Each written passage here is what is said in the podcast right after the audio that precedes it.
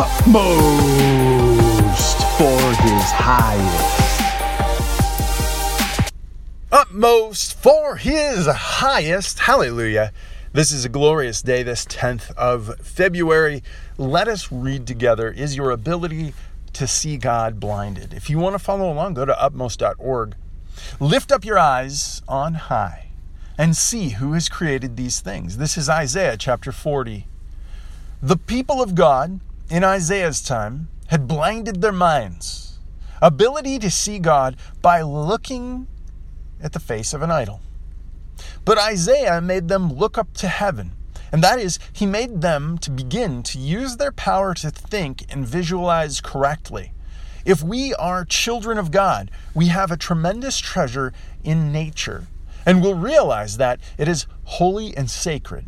We will see God reaching out to us in every wind that blows, in every sunrise and sunset, in every cloud of the sky, in every flower that blooms, in every leaf that fades, and if we only begin to use our blinded thinking to visualize it.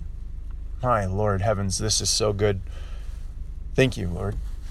The, ra- the real test of spiritual focus is being able to bring your mind and thoughts under control. Is your mind focused on the face of an idol? Is the idol yourself? Is it your work? Is it your idea of what a servant should be? Or maybe your experience of salvation and sanctification? If so, then your ability to see God is blinded. And you are you will be powerless when faced when difficult with difficulties and will be forced to endure in darkness. If your power to see has been blinded, don't look back on your own experiences, but look to God it is God you need. Go beyond yourself and away from the faces of your idols and away from everything else that has been blinding your thinking. Wake up and accept the ridicule that Isaiah gave to his people and deliberately turn your thoughts and your eyes to God. One of the reasons for our sense of futility in prayer is that we have lost our power to visualize. We can no longer even imagine putting ourselves deliberately before God. It is actually more important to be broken bread and poured out wine in the area of intercession than in our personal contact with others. The power of visualization is what God gives a saint so that he can go beyond himself and be firmly placed into a relationship never before experienced. God, I know you're doing that work in me.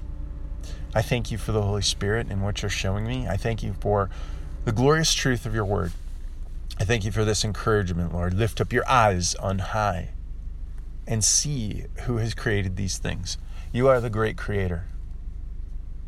Lord, draw me close to you. Let me learn what you have for me to learn. Nothing more, nothing less. Please bind up the distractions, the things that would draw me away from anything that you would have. In Jesus' name, amen.